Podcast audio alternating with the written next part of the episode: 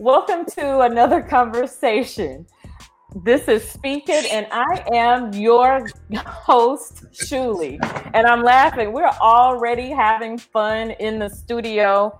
May is Better Hearing and Speech Month, and I am very excited about this topic because I am a voice nerd at heart. I love communication and what it does for people. And I had to bring on a couple of my speechy friends to help us speak it. Oh, well, should I? I didn't even ask you for permission. Am I calling you Kia or, or Dr. Johnson tonight? Kia is totally fine with me. Okay, so Kia and Maurice. And then I have a person who has firsthand experience of voice and speech and those challenges and what they can do for you. But he has a great story to share. We have Mr. Wayne Curvey.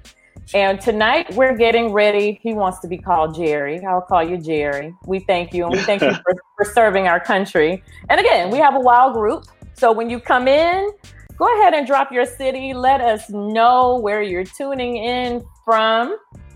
We have the comments. I'm going to get those comments up.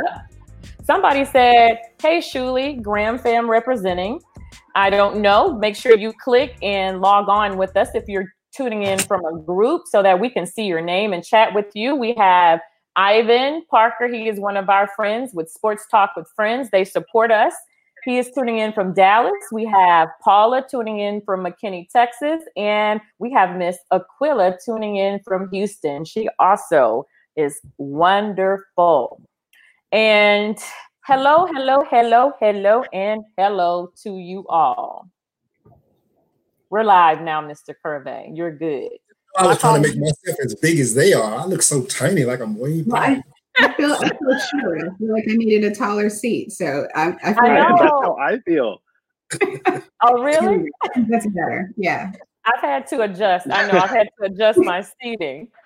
All right. So we have people in here and we're getting ready to speak it tonight. We'll jump right in with the with the introductions from this wild bunch. I've said their names, but I want them to share their stories first of all because I love my hip hop and music and I think I'm cool like that.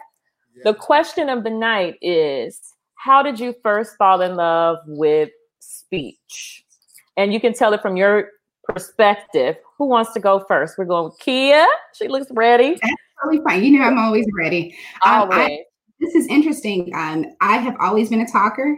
I have always liked to talk. I went to college as a biology pre med major. My mom is a nurse. I grew up in the hospitals. I wanted to be a neonatologist.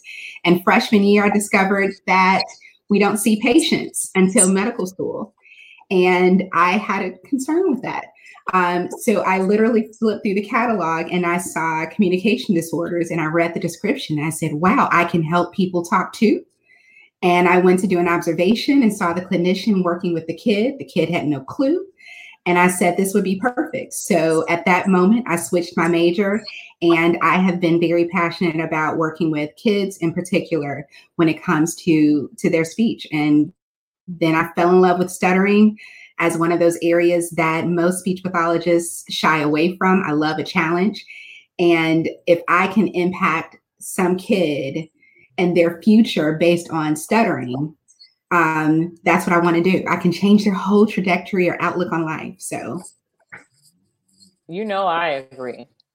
Okay, Maurice, tell yeah, us. So, I uh, I got my start uh, actually in the music world of things, so that's probably where I fell. I would say in love with voices more so. Um, I come from a family of singers and performers of different kinds, and my mother specifically was a singer, and so we grew up singing. And I still think she has like probably the best. If she's watching, I think she is like the best voice of anyone I know, right?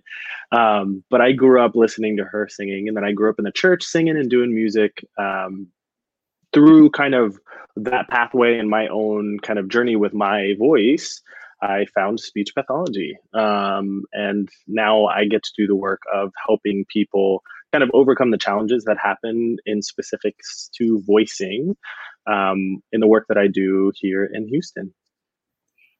Okay, yeah. I, I know you're doing introductions. I really would love to connect with you after this. I See, I told you they were wild.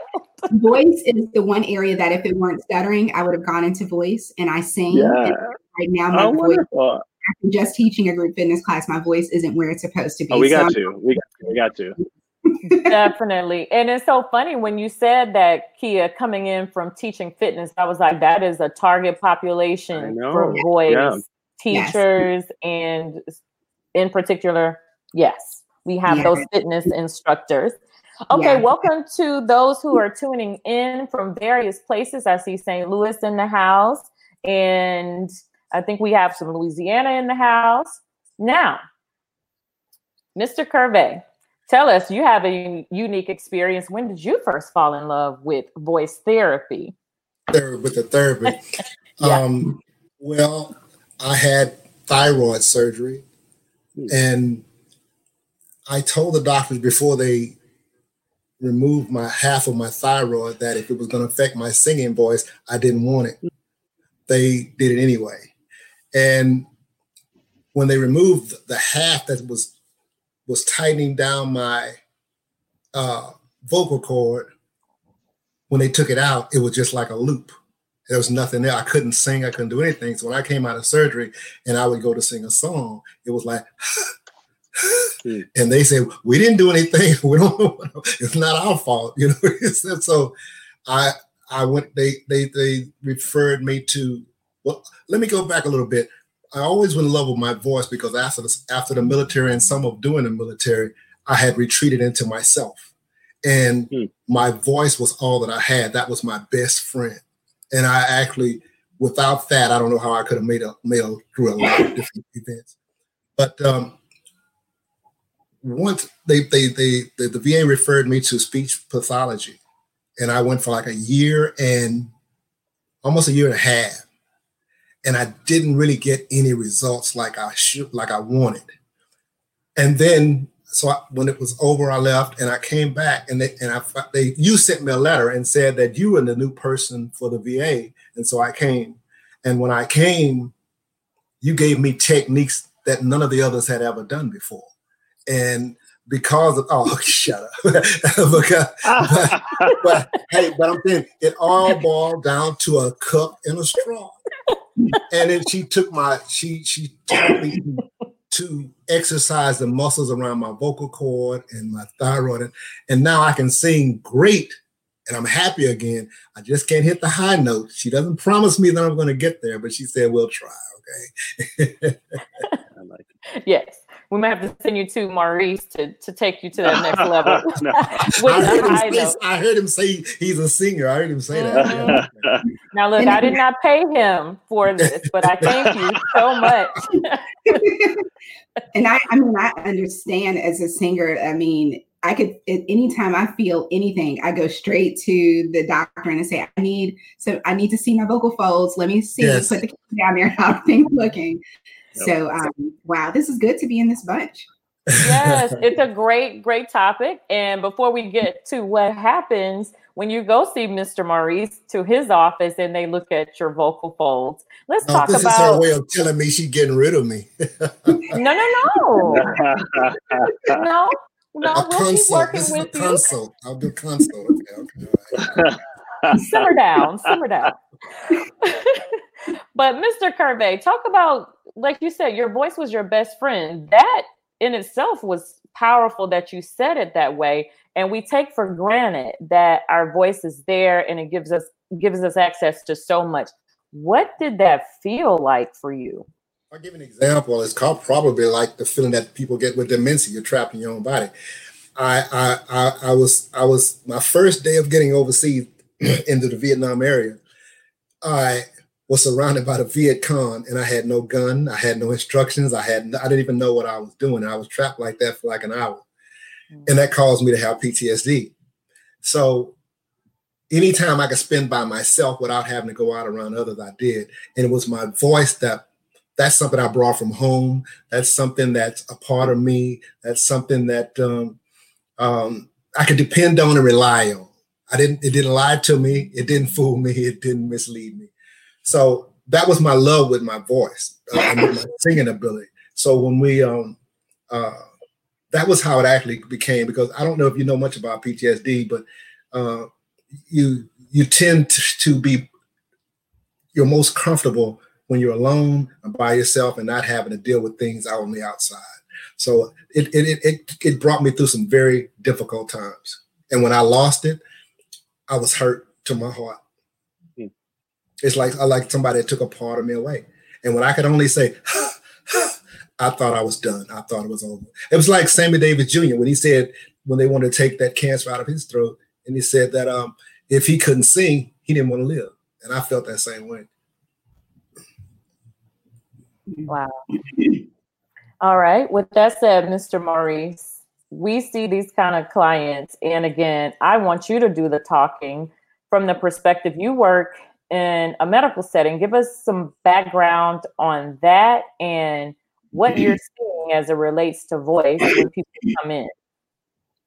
Yeah, so um, I thankfully um, am in a situation where um, I work alongside two really wonderful uh, laryngologists. So those are ENTs who study specifically the vocal cords in relation to voice and a few other things. Um, but we work alongside by side to, uh, let's say we had a patient come in who had a thyroid procedure, and then we evaluate them together. And then we kind of put a plan to, to figure out how we how we get people back. But certainly this story that we're listening to now is one that happens almost every day in our clinic um, of people that are experiencing um, difficulties making voice to different degrees. And it's from people who have lost their voice completely, or to, like Dr. Johnson just said, uh, you know, struggling with teaching class and then being a professor and being all of these things, all of which primarily require vocal communication for and that tends to take a toll because we're humans and we're made up of body and it can only do so much um, so i'm grateful you know to be in a position where uh, we're not only having patients come in who need some help but then we're also in a position to help and work alongside the people to you know get them back to where they'd like to be. Yes. Yes yes yes yes. Something and just what's that? specific to voice, even in our um, in our Black communities, we have things that we do like singing. A lot of us don't necessarily realize what are the signs or symptoms that you could see or notice that you may just think, oh, it's just it's nothing. Uh, saying too hard at church on Sunday or something, but right. things that over time can be problematic. Um, so just throwing that out there. Mm-hmm. I, I mm-hmm. no, uh-uh, no, we're we're talking about it because my next question, my question is, what what is the face of the voice? We see Mr. Curvey, very real. He loves singing. Like you said, you served our country, and you didn't talk about that you're an entrepreneur. And then Kia, you just mentioned that in our churches, that is another population. We have teachers, we have that, but I want Maurice to talk about it. Yes. So, what is the face of that? Put a real face to it. What are their jobs? What are you seeing? So, they come in with their disorder or their challenges or their complaints. Mm-hmm. Yes. Tell me about the jobs, common careers that are prone to voice challenges. Yeah, and I, I think the misconception, especially when you work at some place like a like a voice center or you go to a doctor for your voice, we always think um, that you have to be something big, right? That it has to matter, right? that I have to be making money off of my voice to care that it's not working correctly. They asked me that, and yeah, and I would I would disagree, right? In that um, it, like you said, it's a part of who we are, and when we lose that, we we lose a sense of self. So, in regards to who those people are, it's certainly a lot of teachers. Um, we see a lot of singers of of different um, I guess career level. So from just people that enjoy singing in a church choir to someone who makes their you know living and supports a family off of their voice. Um, we see a lot of medical professionals, people because once again it's like you have to communicate vocally right in the hospital. So we're seeing people that work within the hospital that are having difficulty. Um, you know we see a lot of people that are on the phone a lot of call centers a lot of uh, people who work in customer service. Um, and then you just see the gamut when it comes to obviously there are more use-based disorders like muscle tension vocal fold nodules things like that. But then um, like Mr. Curvey's case, you have people who have procedures who had no clue that they would end up outside of the procedure with something wrong with their voice. And um, you know, I don't want to say thankfully because obviously this has taken you on a journey you wouldn't have expected, but um, they had, you know, let you know that maybe something could go wrong. But so often we're seeing patients who had no clue that, uh, you know, a thyroid surgery could lead to them being aphonic or without voice. And so. There's a there's or, a lot or of whisper or whisper. Yeah, yeah, yeah. Mm-hmm. Or even if they say, you know, this could change your voice, they don't prepare you for n- no voice. No voice. yeah. Um, so there's there's a there's a lot of that. Yeah.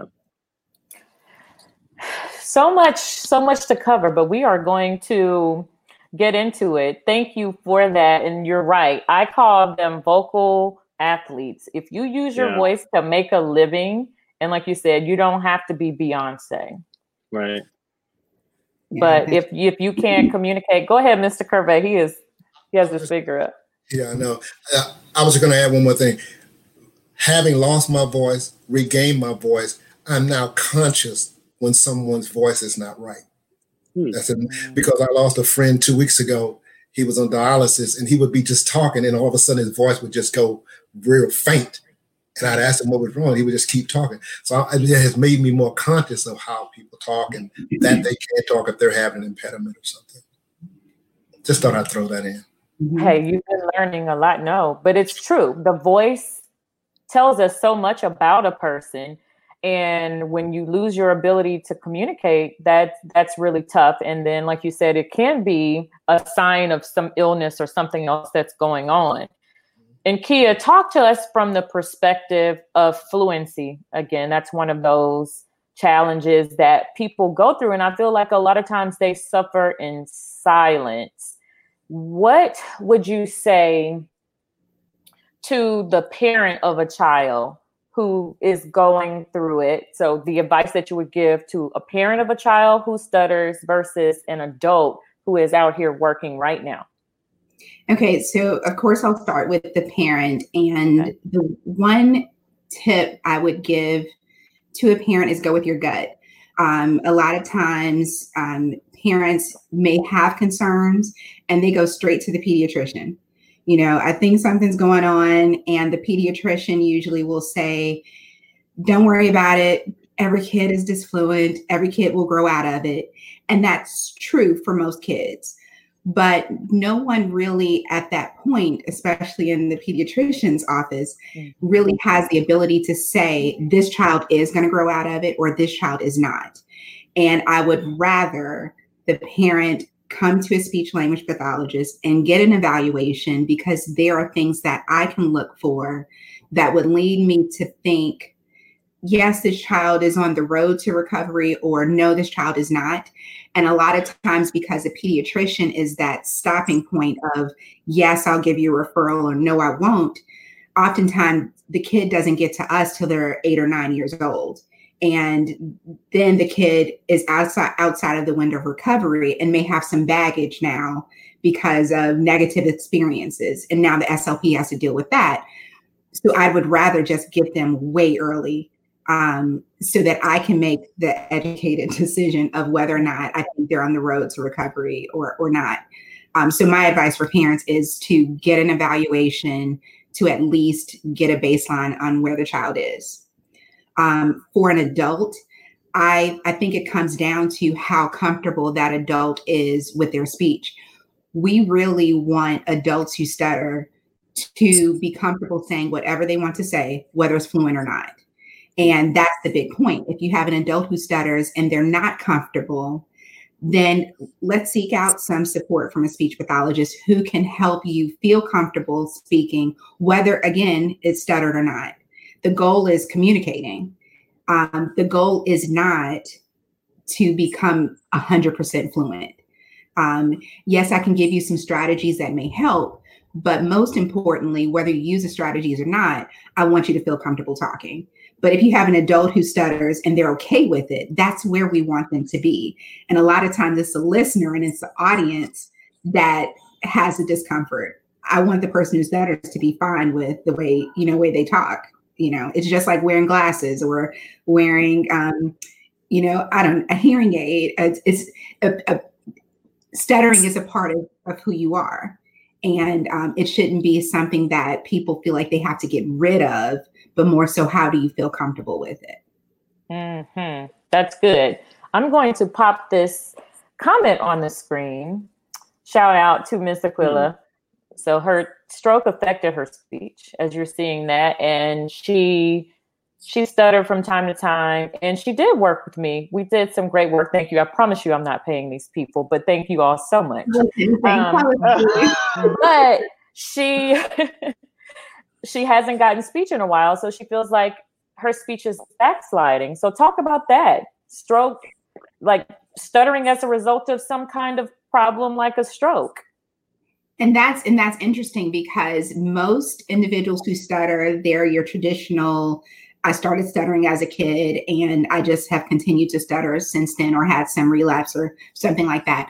But like I think based on what um, Miss Johnson has posted, you can stutter as a result of a neurological event. And speaking to Mr. Um, is it Curvey? Forgive right. me. Okay. You can also even have stuttering as a side effect to PTSD. Um, and a lot of um, a lot of people may not realize that and then you may have some clinicians who may not realize that. So in those cases, it's important for the the speech pathologist to know why is this person stuttering is it because of a stroke or is it because of ptsd is it because they've been doing this you know since they were a kid and then we tackle it differently um, because depending on how the medical team is addressing the stroke that could impact the fluency. So it's a team, it's a team effort, and everybody really has to be talking to each other. So, so in that case, I would say, you know, what's the neuro, neuro um, neurologist um, prognosis? What is their plan, and how is that going to impact fluency?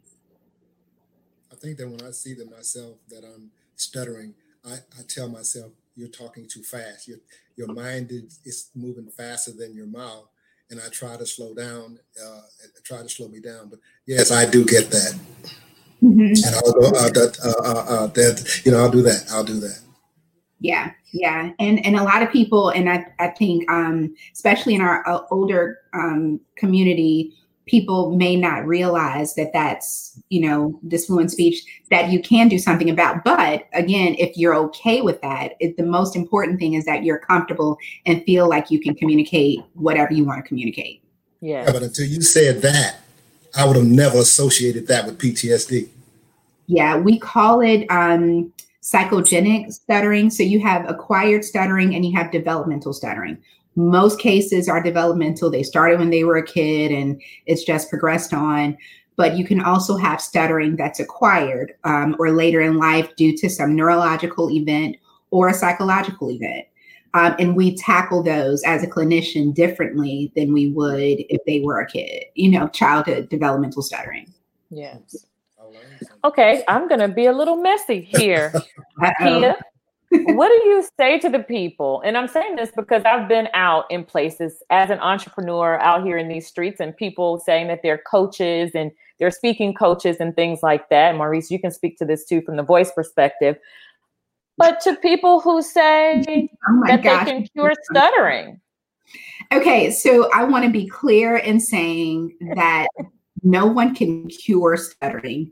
Um, if you go on Google right now and hit stuttering cure, there are things that pop up, and I won't um, give any light to any um, source out there.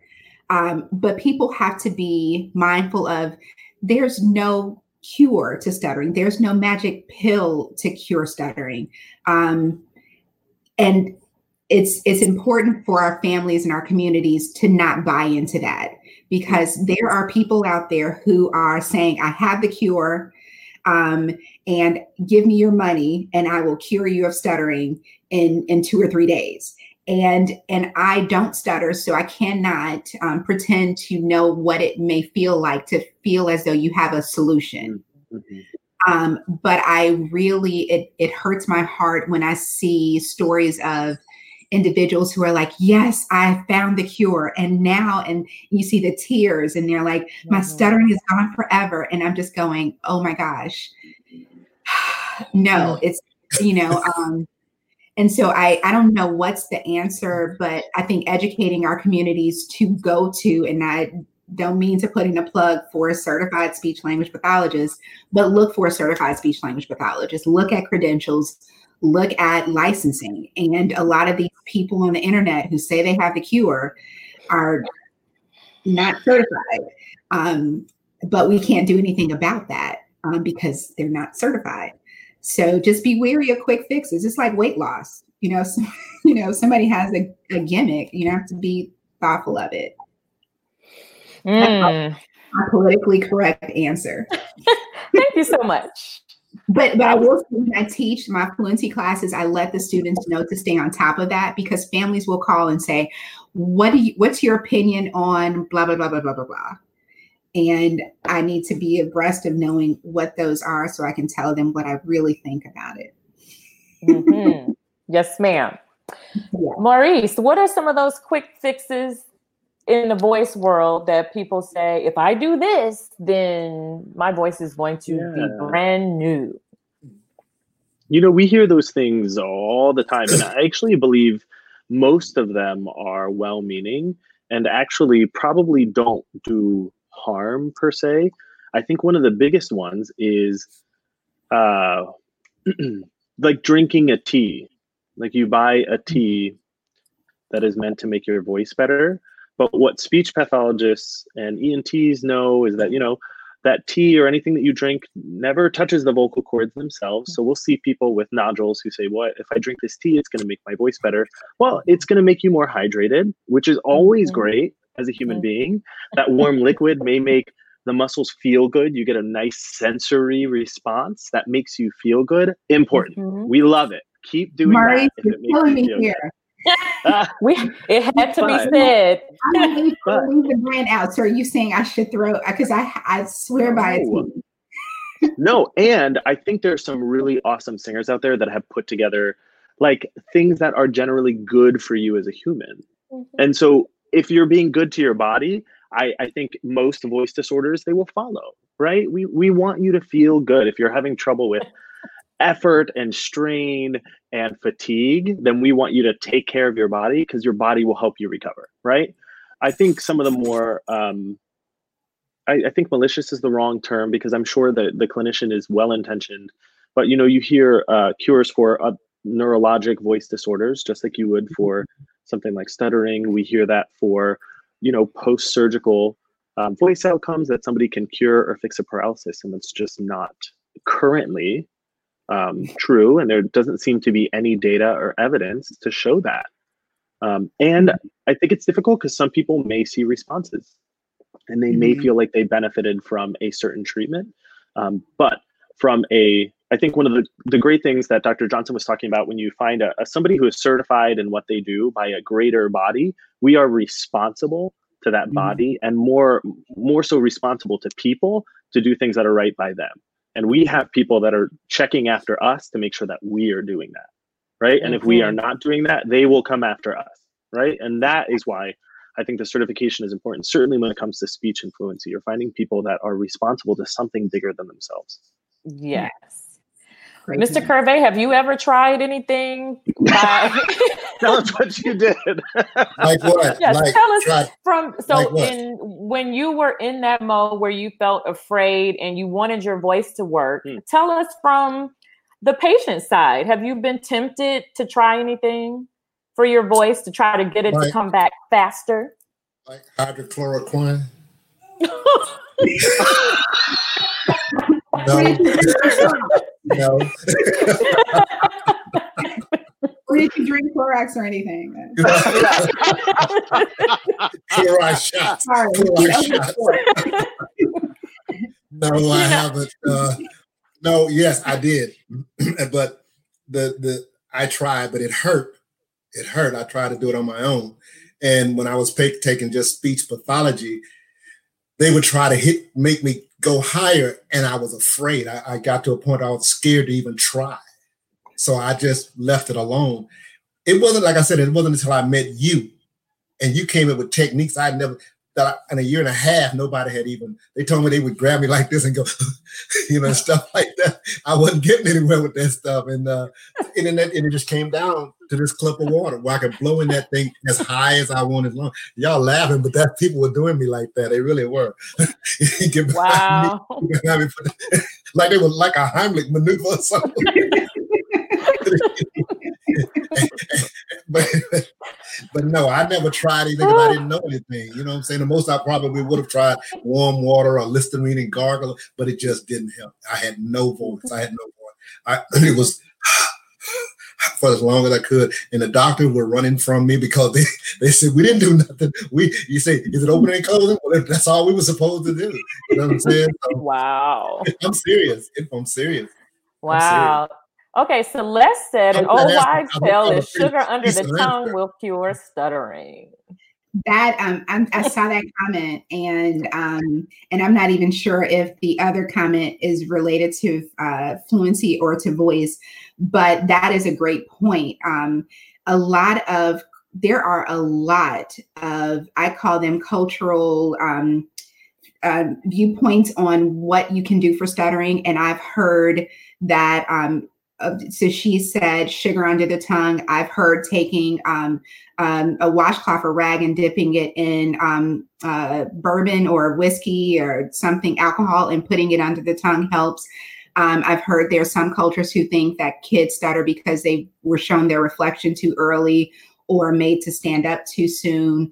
Um, there are so many different cultural views on stuttering. And what I find fascinating is that there's so many things out there. I we went to a study abroad to Belize last year, and it just looked up that they showed us a tree. Um, oh, what is it called?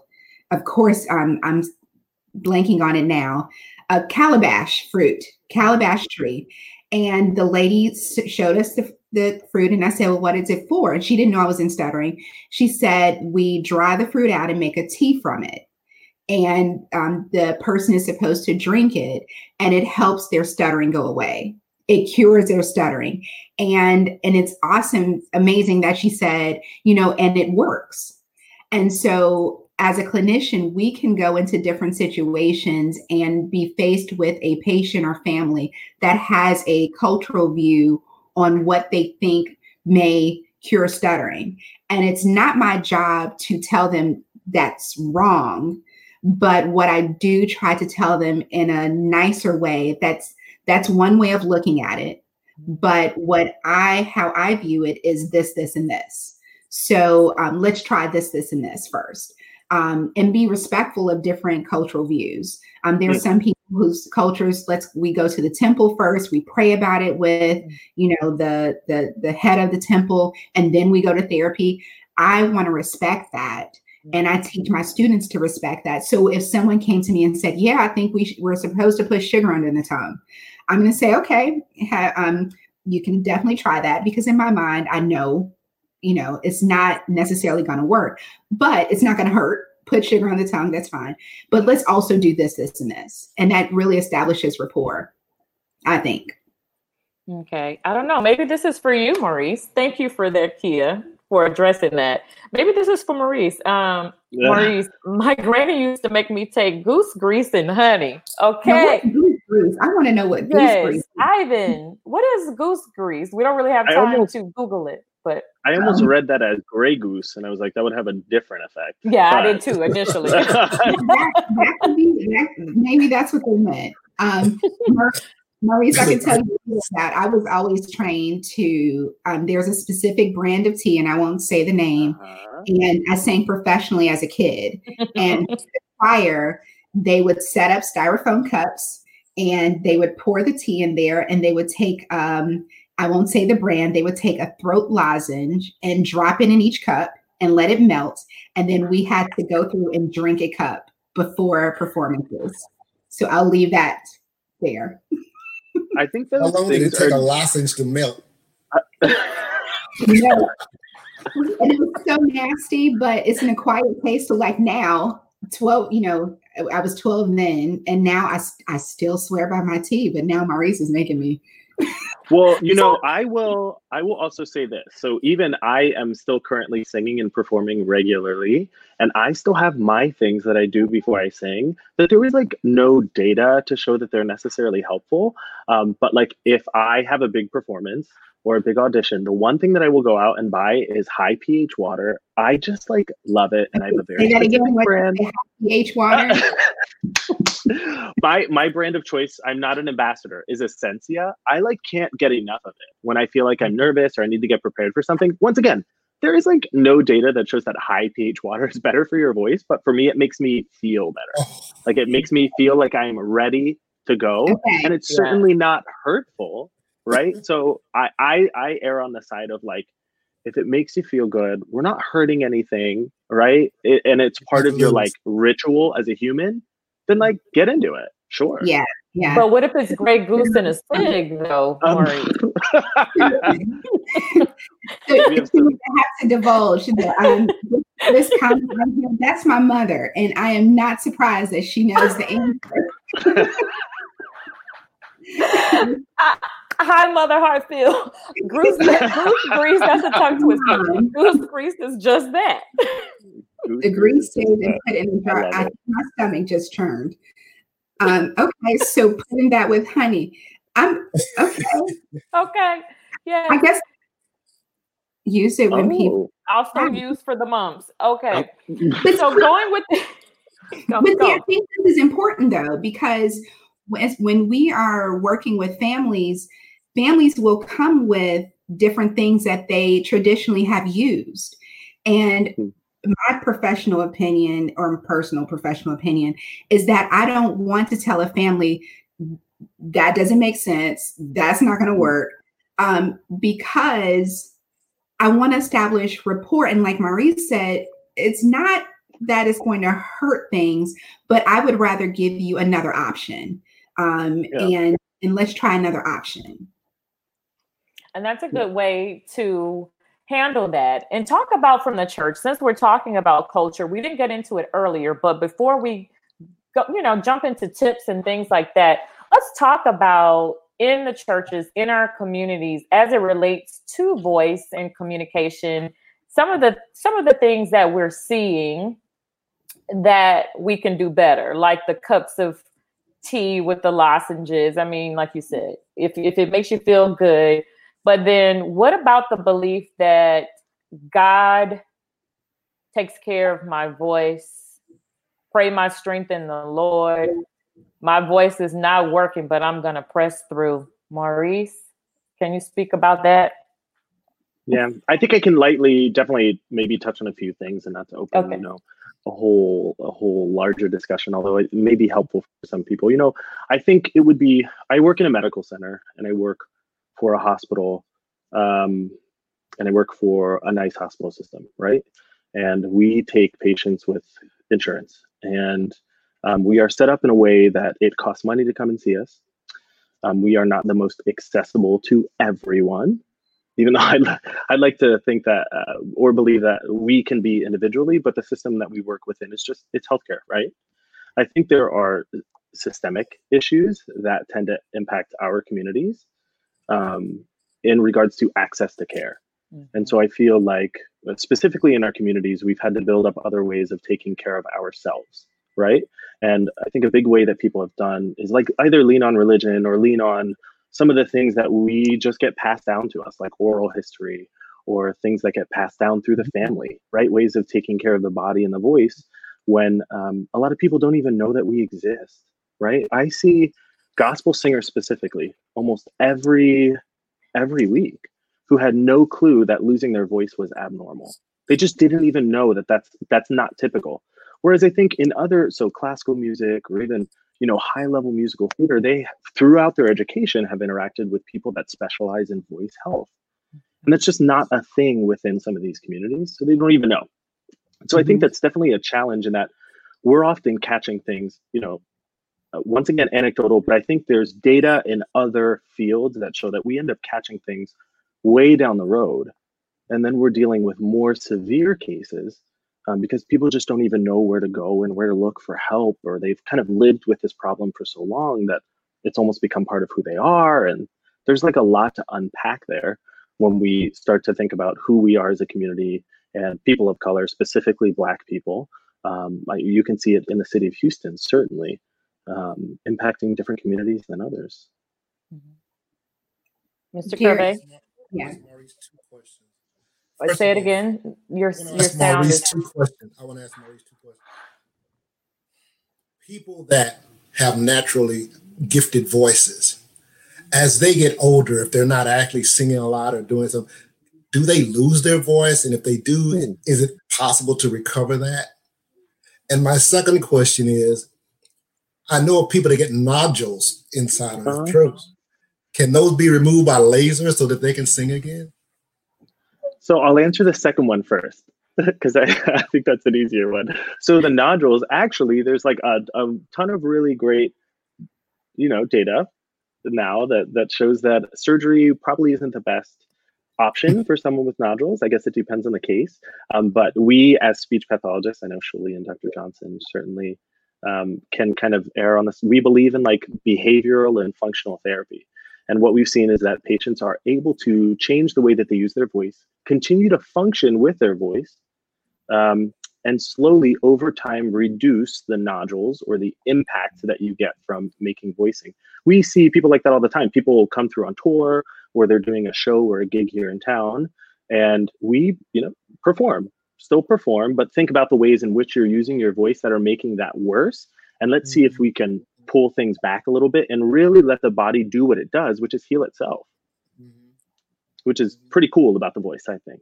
And then people that are good singers, can they get bad and get better again, or is it just a thing? So um, I do think there are very special talents in this world, like uh, freaks of nature, in that they open their mouths and good things come out.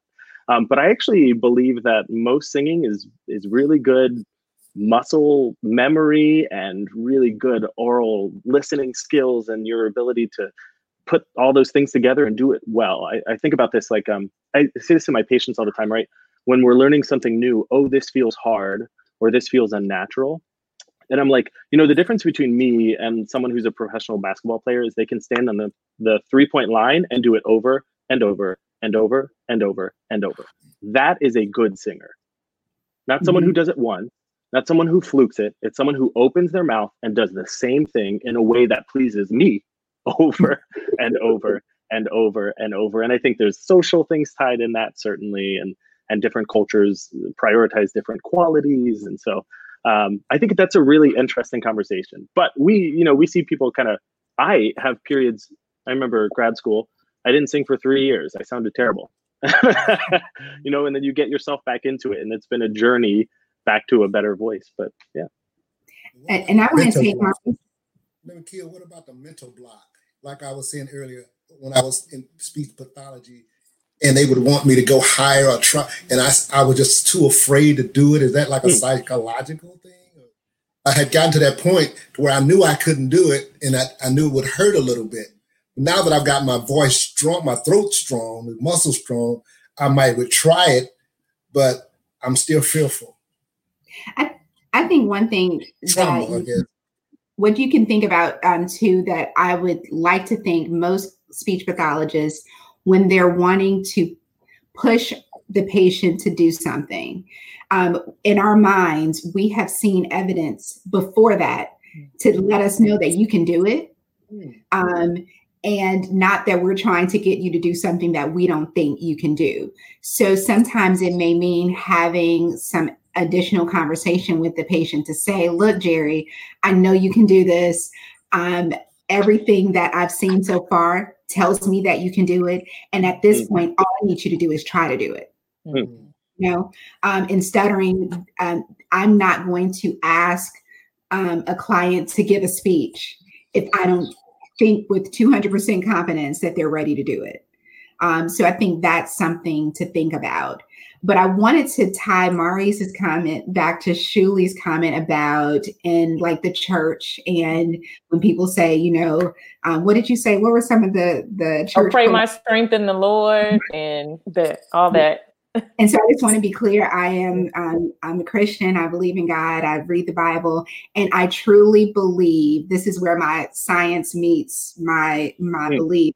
I truly believe that, um, and this is regardless of what people believe. This is what I believe that God gives people gifts, mm. and some of us are gifted with the ability to sing, mm-hmm. and and my my body is my temple. My voice is my gift and if I was blessed with this gift, it's my responsibility to protect it.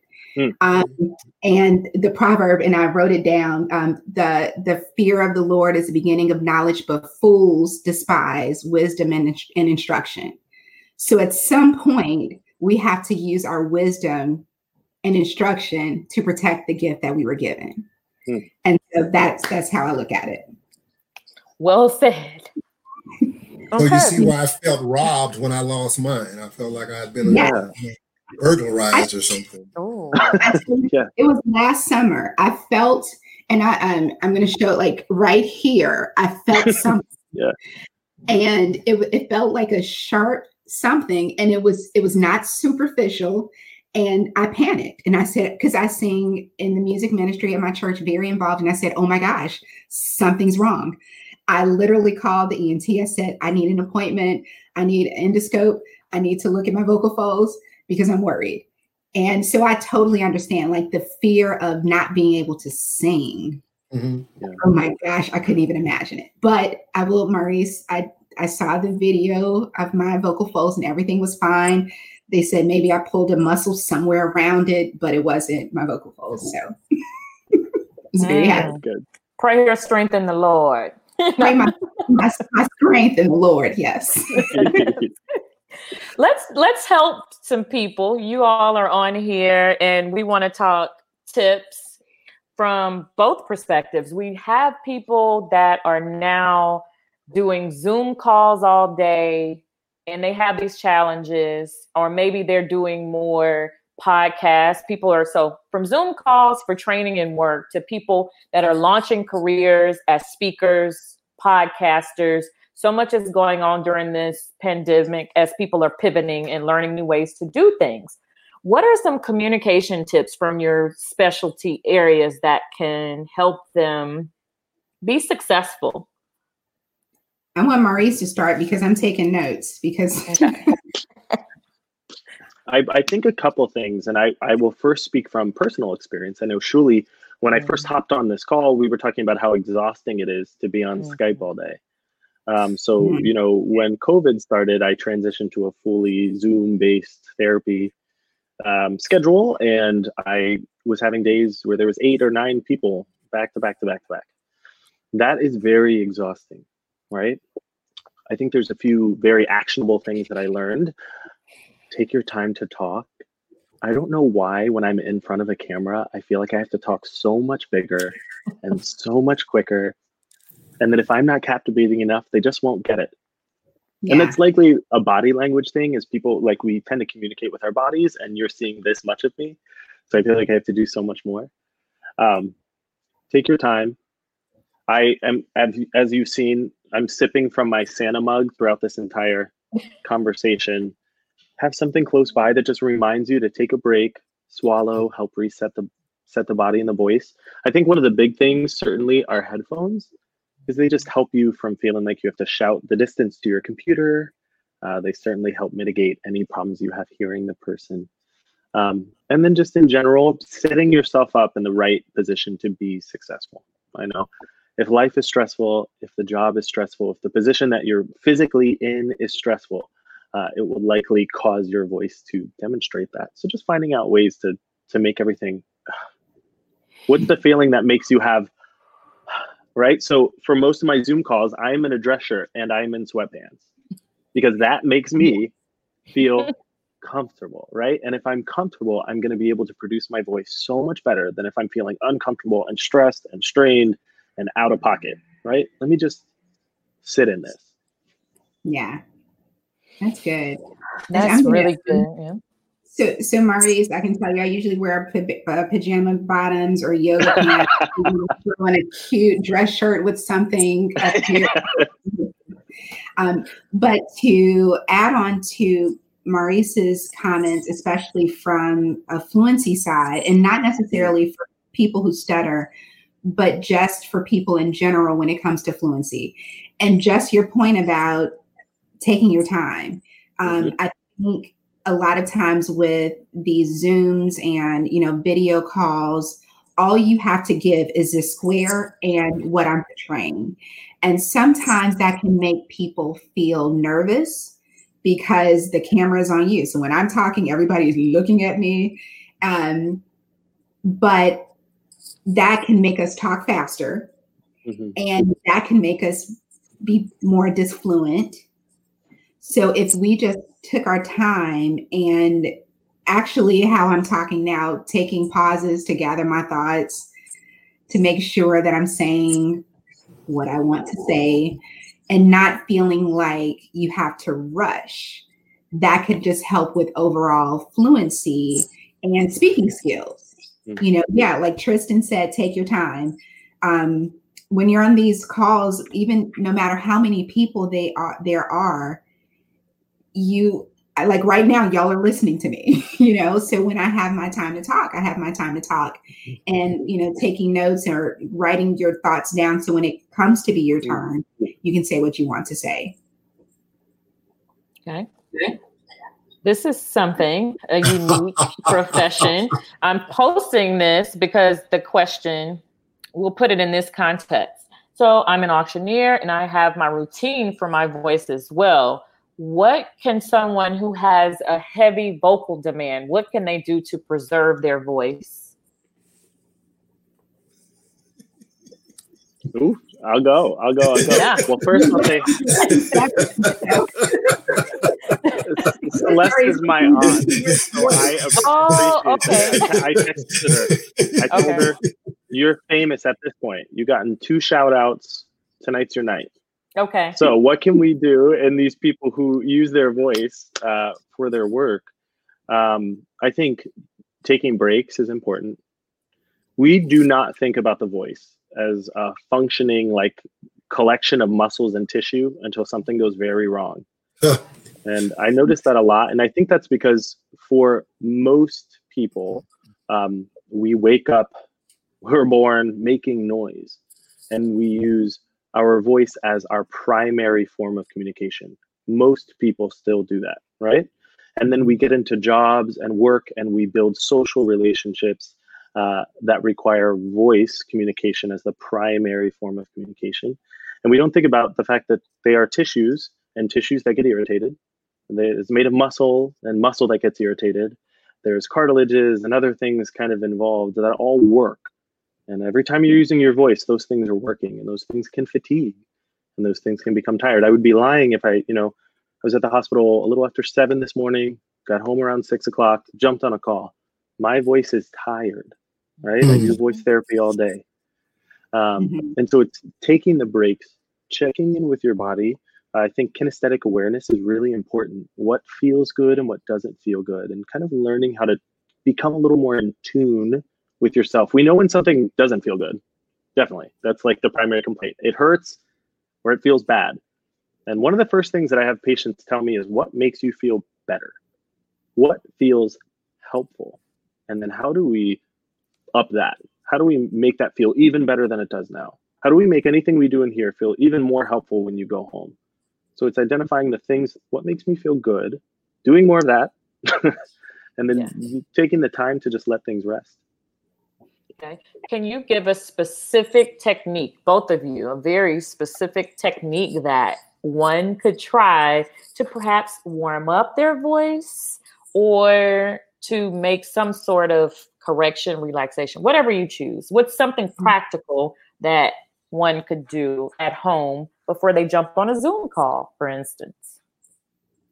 Can I offer one and then bounce? Can we bounce one to Mr. Curvey? And have yes. him show us what his is? Yes. yeah. Are you ready for me?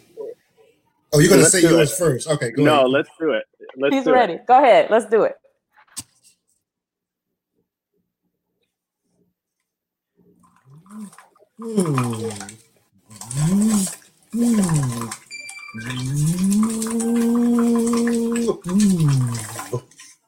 Julie's getting you up there.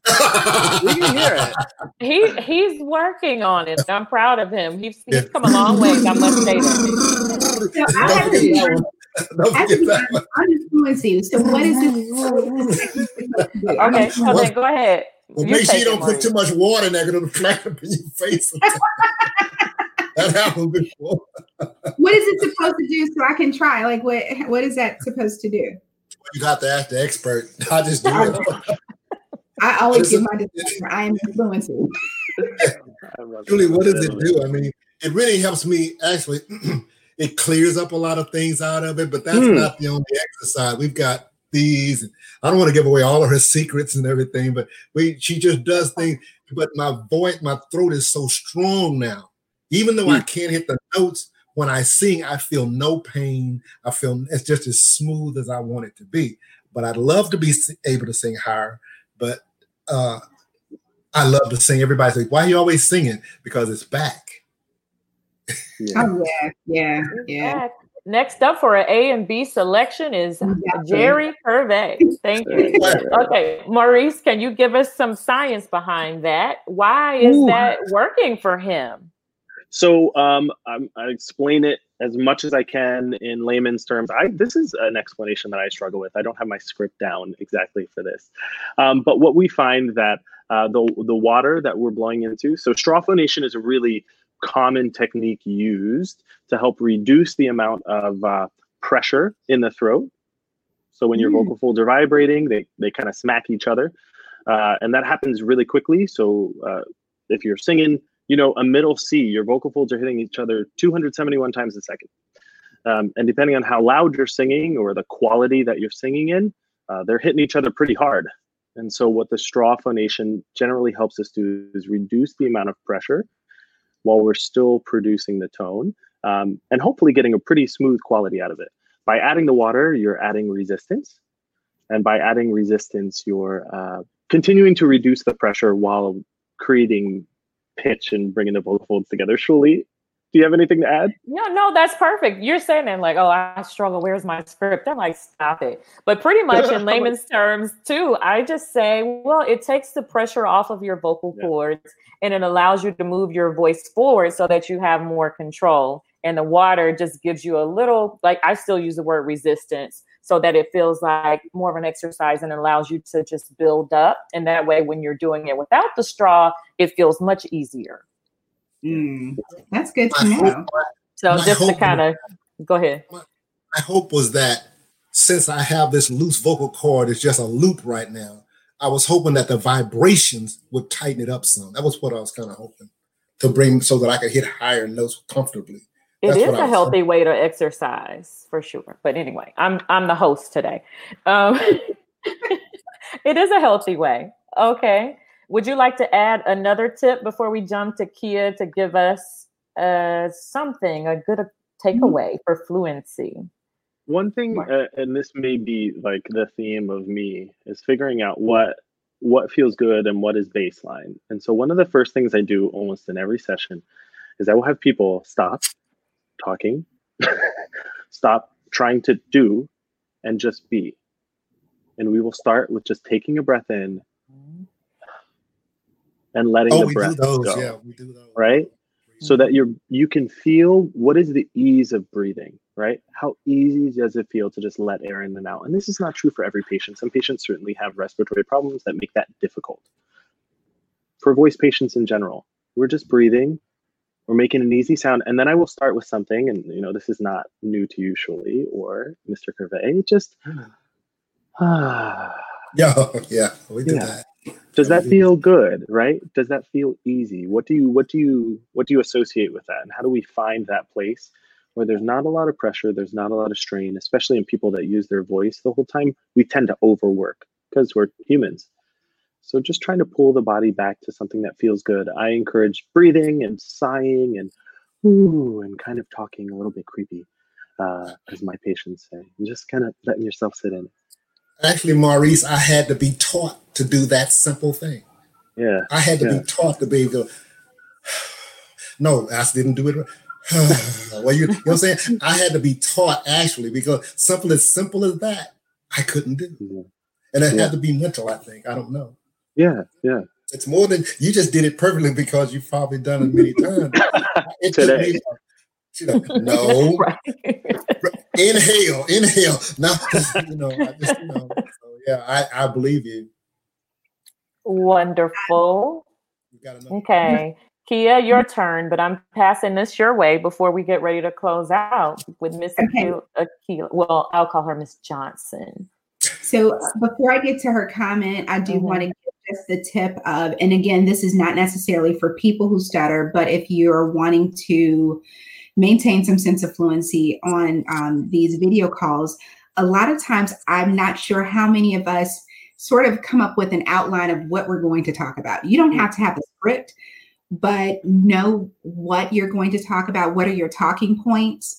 And having that with you. So when you go into the Zoom call, you have already um, prepared in your mind what you're going to talk about, what the content is going to look like to get your mind ready to say what you want to say.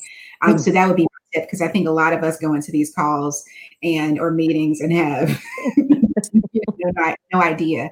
Um, but to um, Ms. Johnson's comment of um, feel that I feel I have to speak faster so I don't start slurring or stuttering. Um, speaking slowly makes me stutter more. Any information on why that happens? I'm going to be very cautious in responding back to this because, based on the previous comment, it sounds like there may be some neurogenic stuttering going on versus developmental. My full disclaimer I have not seen Ms. Johnson and we haven't had any conversation about that. So I'm not definitely not diagnosing anything.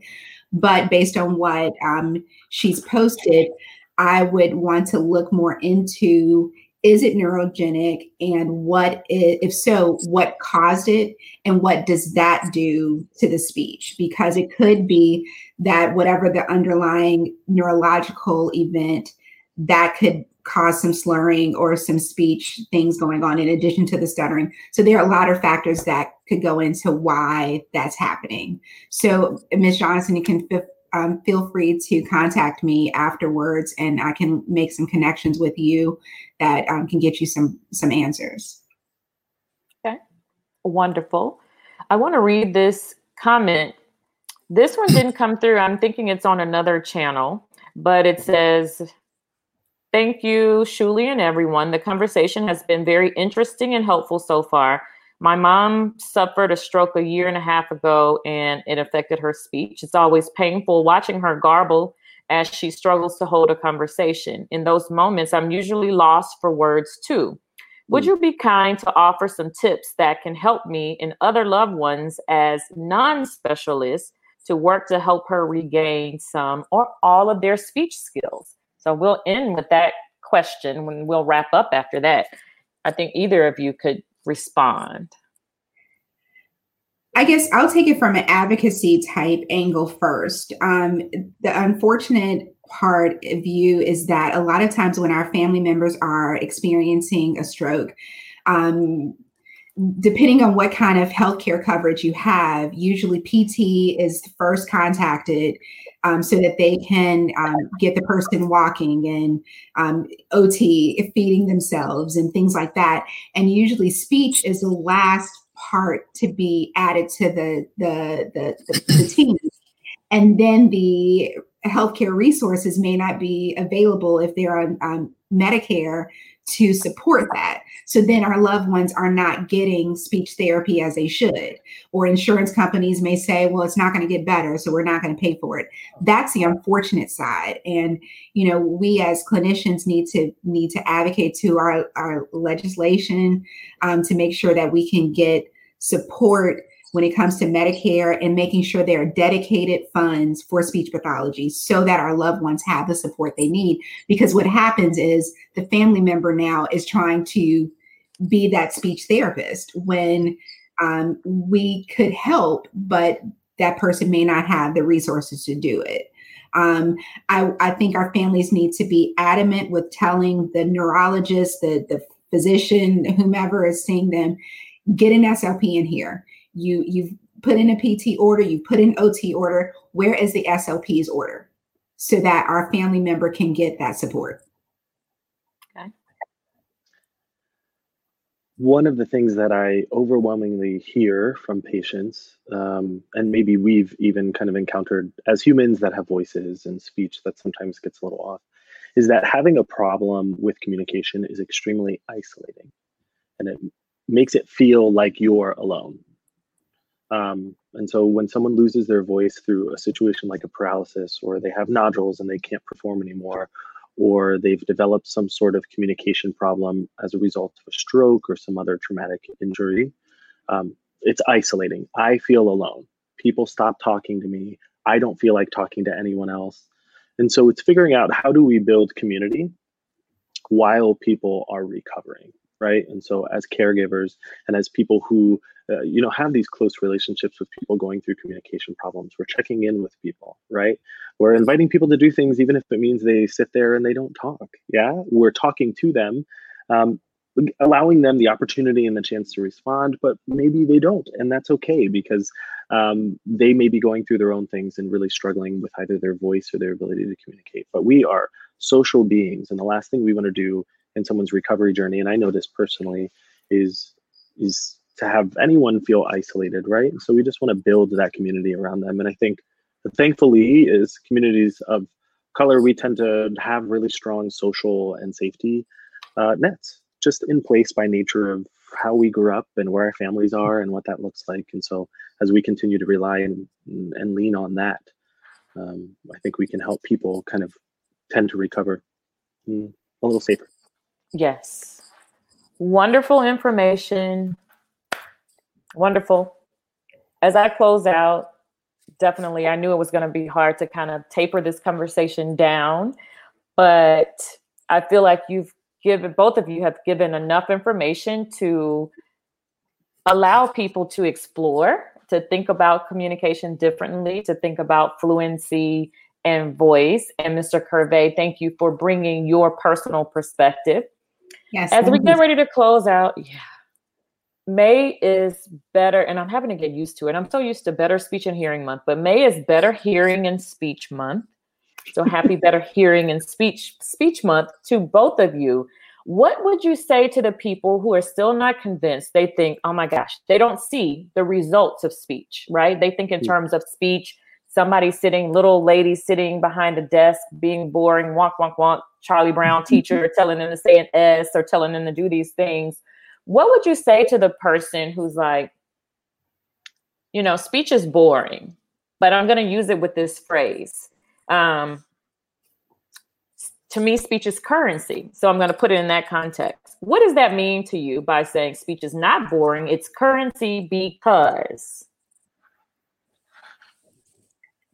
Do you want to go first, Maurice? do you want me to go?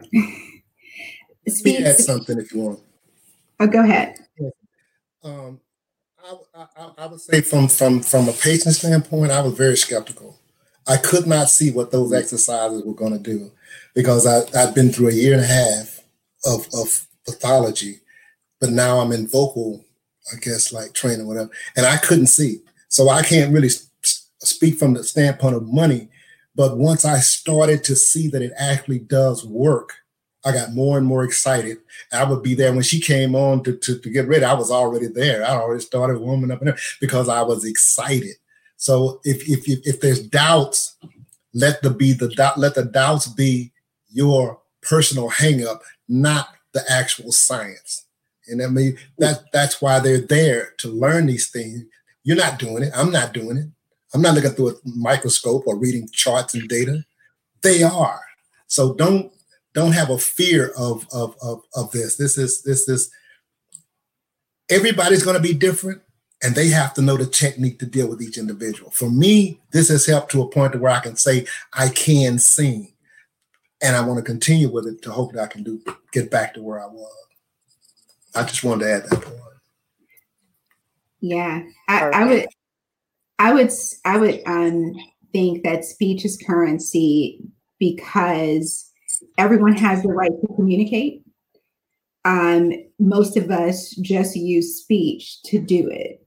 Mm-hmm. So, because of that, we should always think about how is our our speech or our voice um, representing us? How are we able to use it to to have that right to communicate? Um, and this, so if you if you're skeptical about it, sometimes it may mean finding the right fit. So you may have two clinicians that are certified and you know willing to do the service, but go with whichever one is a better fit for you. And it and, and rather than thinking speech therapy doesn't work, maybe the speech therapist you were working with may just not be a good fit. Just find another one.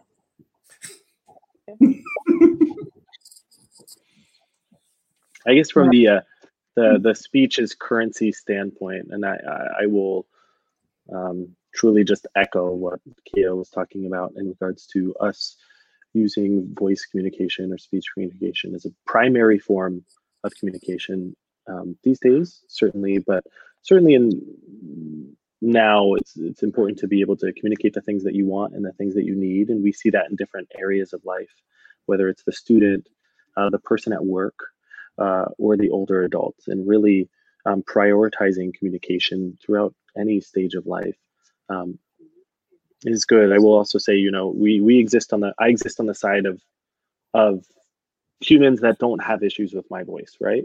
And so then it's also an encouragement to uh, the rest of us to really allow the space for people that communicate differently, right? And for people that do have communication difficulty, how are we responding and what kind of world are we building and communities that we're putting together that really allow for people who exist in a way that communication is a difficulty, right? Are we mm-hmm. are we creating a fair space for people to live in this world with us? and I yeah. think that can this you know better hearing and speech month can serve as not only awareness but a call to action. Man, we we have a lot of work to do um, in building that world and helping people feel uh, comfortable and safe. Yes. Yes. Thank you all. This was a conversation that needed needed to be had. That's why I do speak it in the ashe, which is a West African word meaning pretty much word power. We have the power to speak a thing into existence, and communication is, like you said, it's a vehicle. It's the way that we do that. Thank you all for coming on. You are so welcome, Miss Akila. Um, thank you all so much for coming on. How can people find you if they have more questions about fluency and communication and Maurice if they want to get hooked up and get a scope and see what their vocal folds look like and get some vocal tips. so go ahead. Um, how can they find you? I'm at the University of Houston within the speech pathology department. We have a university clinic there. Uh, so if anyone is local to the Houston area and um, and has some interest, we have a United Way supported clinic there. Um, so you can find me there as well. Um, and then I also do want to put in a plug for the National Black Association for Speech, Language, and Hearing. Um, so if you're in other areas uh, within Texas or outside of Texas, um, you can always reach out to us um, nbaslh.org um, or nbaslh at nbaslh.org for email. Um, if you have any questions, we have professionals nationwide that are ready to, to lend a hand. Wonderful. And I am either here, I use my Facebook less socially and more professionally at this point. So feel free to mm. find me there for some unofficial stuff. Um, I currently work at Houston Methodist Hospital here uh, in the Med Center in Houston. Um, and so you'd be able to find uh, the Texas Voice Center, which is where we are currently practicing. And then just on Instagram at Maurice Goodwin, keeping it boring, keeping it simple. Uh, feel free to reach out there. And yes, NBASLH, um, is an organization that I did not find until after I had graduated graduate school. But that's what happens when you go to PWI. So we are. well, that's another conversation that we will have down the line. and I didn't want to say anything for Maurice. Um, just a little hint that you know, um, I know the NBASLH convention was supposed to be in Houston this year, but we may have some um, needs for you next year. I'll just leave it at that. Perfect. Okay, great. That panel, so our panel is still on, maybe, perhaps. That panel is still on. We were going to do a voice panel. Yes, because I can see um, with Mr. Curvey, I can definitely see a vision here. So no public announcement has been made, but uh, well, I'll say this. I'll say this, uh, Maurice. If we do get together, I'll meet you on the food court over at the Hop Houston. All right, all right, come on. I love that place. We're gonna I, have to, I haven't visited you all in a while, so I, I have to pay a visit, and maybe we'll I'll bring a, bring a little something, something. Okay, and Mr. Curvey, tell them a little bit about your business before you get out of here too, because this well, man does I have a, I have a business. Things. I have a business for disadvantaged veterans. It's a nonprofit for disadvantaged veterans. That's people who got out of the military, uh, probably PTSD, bipolar, whatever they call, but they end up in trouble with the police. And what we do is I'm a, I'm a, I'm a veterans outreach counselor at this time, so I can actually keep them from going to jail or prison by putting them to a detention home, a veteran detention home. And number two, if they've gone to prison before or if they're getting out of prison, we're pro- we're presently trying to work on a facility to house them while we teach them. My degree is in finance, and I want to teach them finance and hmm. uh, help and to help also help their families. Uh, I, have learned there's so many people out here that taking advantage or disadvantage of people that under the name of of of, of them being veterans, assisting veterans, that I've learned that you've really got to build something first before people will really get on the bandwagon. And it's a tough job, and but I, I'm I'm I'm proud of it. I'm happy of it. And I've been doing it. I'm now I'm getting ready to take some new positions. We're getting ready to try. To, we're in the process of buying a building, our first building to convert. I'm excited Amazing. for you for that. And is it Valor Shield? Is that the way it is? V A L O. I'm sorry. I am. I'm really not doing uh, pathology and, and, and currency or whatever you said. No, no, you're doing great. I'm, I'm killing myself. You. No, no. Uh, it's a very simple number. Our phone number is 281 444 5000. And our company is valorshield.org. And you can go there and you can learn about how I originally got started with this program and the whole bit. All right. And she, Shuli, I know you're. Um, I, I was thinking. Um, I know you're wrapping up, but also I, I like how you're flashing the websites and everything. and I encourage people to um, to go to ASHA um, to ASHA's website as well, even for a public when you're needing to look for a certified board certified speech language pathologist. Um, I do want to. I'm currently on the board of directors for ASHA, American Speech Language Hearing Association, as well as chair of NBASLH. But I do want to encourage for, um, especially because of this month, um, when you're looking for clinicians and you want to know that they're board certified, definitely um, go to ASHA's website, put their name in, and it'll let you know the good, bad, and um, the ugly. yeah. Kia, Kia, did you see me get hung up when I was trying to sit at where I got hung up? Did you see me do that? No, but it's okay. I, mean, I, was, trying to, I was trying to say I got hung. I just I, I couldn't go to the next thing, and I said, "Think she's gonna see? She's gonna say something about that?" But yeah, that's my stuttering. That's my stuttering. I'm trying to say it, but I can't get it out. But the we good are, thing is moving. Yeah. Most important. Okay. I thank you all. And again, you can find me at the Speech and Voice Care Center of Houston I definitely love to work with Maurice. He definitely, I don't do the singing voice so much as the people with just their speaking voice challenges. I cannot help you hit the high notes, but we work together to keep your speaking voice healthy. And this conversation continues in our Fear to Freedom group, which is a Facebook group geared towards helping people overcome their fears, where whatever they may be, whether it's finding your purpose, walking in your purpose, or with your communication skills. It's a safe space. We give information and we get you encouraged so that you can unleash your voice, your purpose voice, that is, and just go out there and speak it in the world however your truth leads you to do so. Thank you all for tuning in. Thank you to my guest. And until next time, go out there and just make waves in this world. Speak Have a good night. good night. What was I before you? Just another guy who never knew. I, I love it. yes. Thank you. Uh, thank you. Night night.